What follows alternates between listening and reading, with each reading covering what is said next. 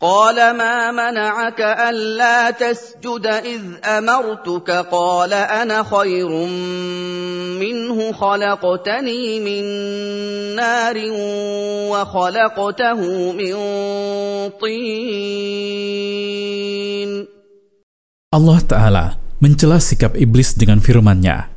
Apa yang membuatmu enggan melaksanakan perintahku bersujud kepada Adam? Iblis menjawab, firman Robnya dengan mengatakan, Aku enggan bersujud kepadanya, karena aku lebih baik darinya.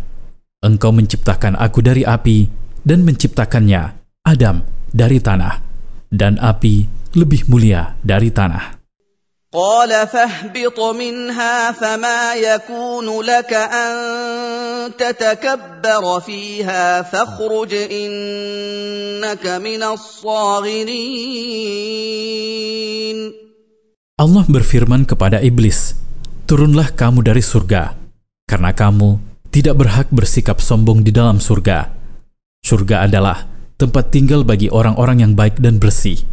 Maka kamu tidak boleh tinggal di surga." Sesungguhnya, kamu, wahai iblis, termasuk golongan orang-orang yang rendah dan hina, meskipun kamu merasa bahwa dirimu lebih mulia dari Adam. قال انظرني الى يوم يبعثون Iblis menjawab, Wahai Robku, berilah aku kesempatan hidup sampai hari kiamat, agar aku bisa menyesatkan manusia yang bisa kusesatkan. قال انك من المنظرين Allah berfirman kepadanya, Hai iblis, sesungguhnya kamu termasuk yang diberi kesempatan hidup yang akan mati pada saat tiupan sangkakala yang pertama tak kala seluruh makhluk mati. Dan hanya sang pencipta saja yang tersisa. قال فبما اغويتني لاقعدن لهم صراطك المستقيم Iblis berkata, Karena engkau telah menyesatkanku, sehingga aku tidak melaksanakan perintahmu bersujud kepada Adam, maka aku benar-benar akan menghalang-halangi keturunan Adam dari jalanmu yang lurus. Aku akan memalingkan dan menyesatkan mereka dari jalanmu, sebagaimana aku yang tersesat atau berpaling dari sujud kepada bapak mereka, Adam.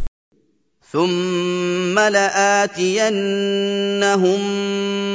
من بين ايديهم ومن خلفهم وعن ايمانهم وعن شمائلهم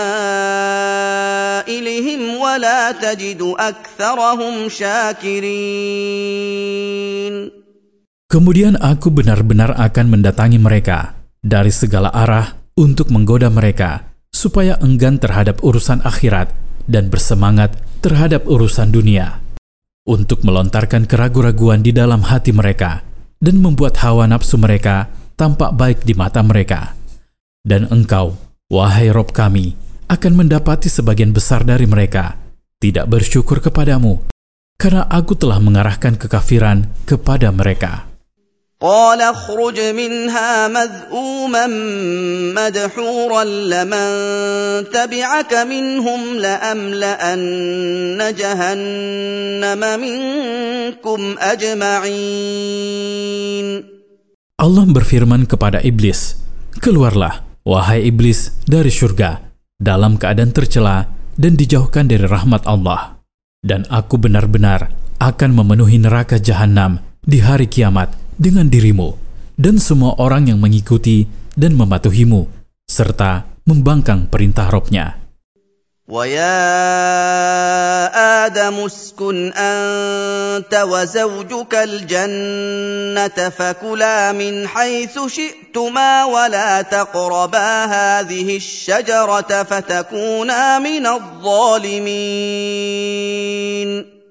Allah berfirman kepada Adam, "Wahai Adam, tinggallah kamu bersama istrimu, Hawa, di surga.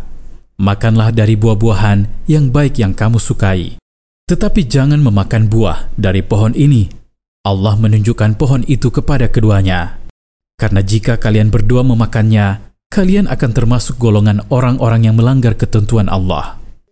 فوسوس لهما الشيطان ليبدي لهما ما وري عنهما من سوآتهما ليبدي لهما ما وري عنهما من سوآتهما وقال ما نهاكما ربكما عن هذه الشجرة إلا أن تكونا ملكين إلا أن تكونا ملكين أو تكونا من الخالدين Kemudian iblis menggoda mereka berdua untuk memperlihatkan kepada mereka aurat mereka yang tertutup. Iblis berkata, Sesungguhnya Allah melarang kalian memakan buah dari pohon itu, karena dia tidak ingin kalian menjadi malaikat dan tidak ingin kalian kekal di dalam surga. وقاسمهما إني لكما لمن الناصحين Iblis bersumpah demi Allah untuk meyakinkan mereka berdua. Dia mengatakan, Sesungguhnya aku benar-benar tulus dalam memberikan nasihat kepada kalian berdua. فدلاهما بغرور فلما ذاقا الشجرة بدت لهما سوآتهما وطفقا يخصفان عليهما من ورق الجنة وناداهما ربهما وناداهما ربهما ألم أنهكما عن تلكما الشجرة وأقل لكما إن الشيطان لكما عدو مبين Lalu iblis berhasil menjatuhkan mereka berdua dari kedudukan mereka semula melalui tipu daya dan rekayasa. Maka Tak kala keduanya memakan buah dari pohon yang terlarang itu, aurat mereka berdua terbuka dan terlihat jelas oleh keduanya. Lalu keduanya berusaha menutupi aurat mereka masing-masing dengan dedaunan surga. Kemudian Allah berfirman kepada keduanya, Bukankah aku sudah melarang kalian berdua memakan buah dari pohon itu?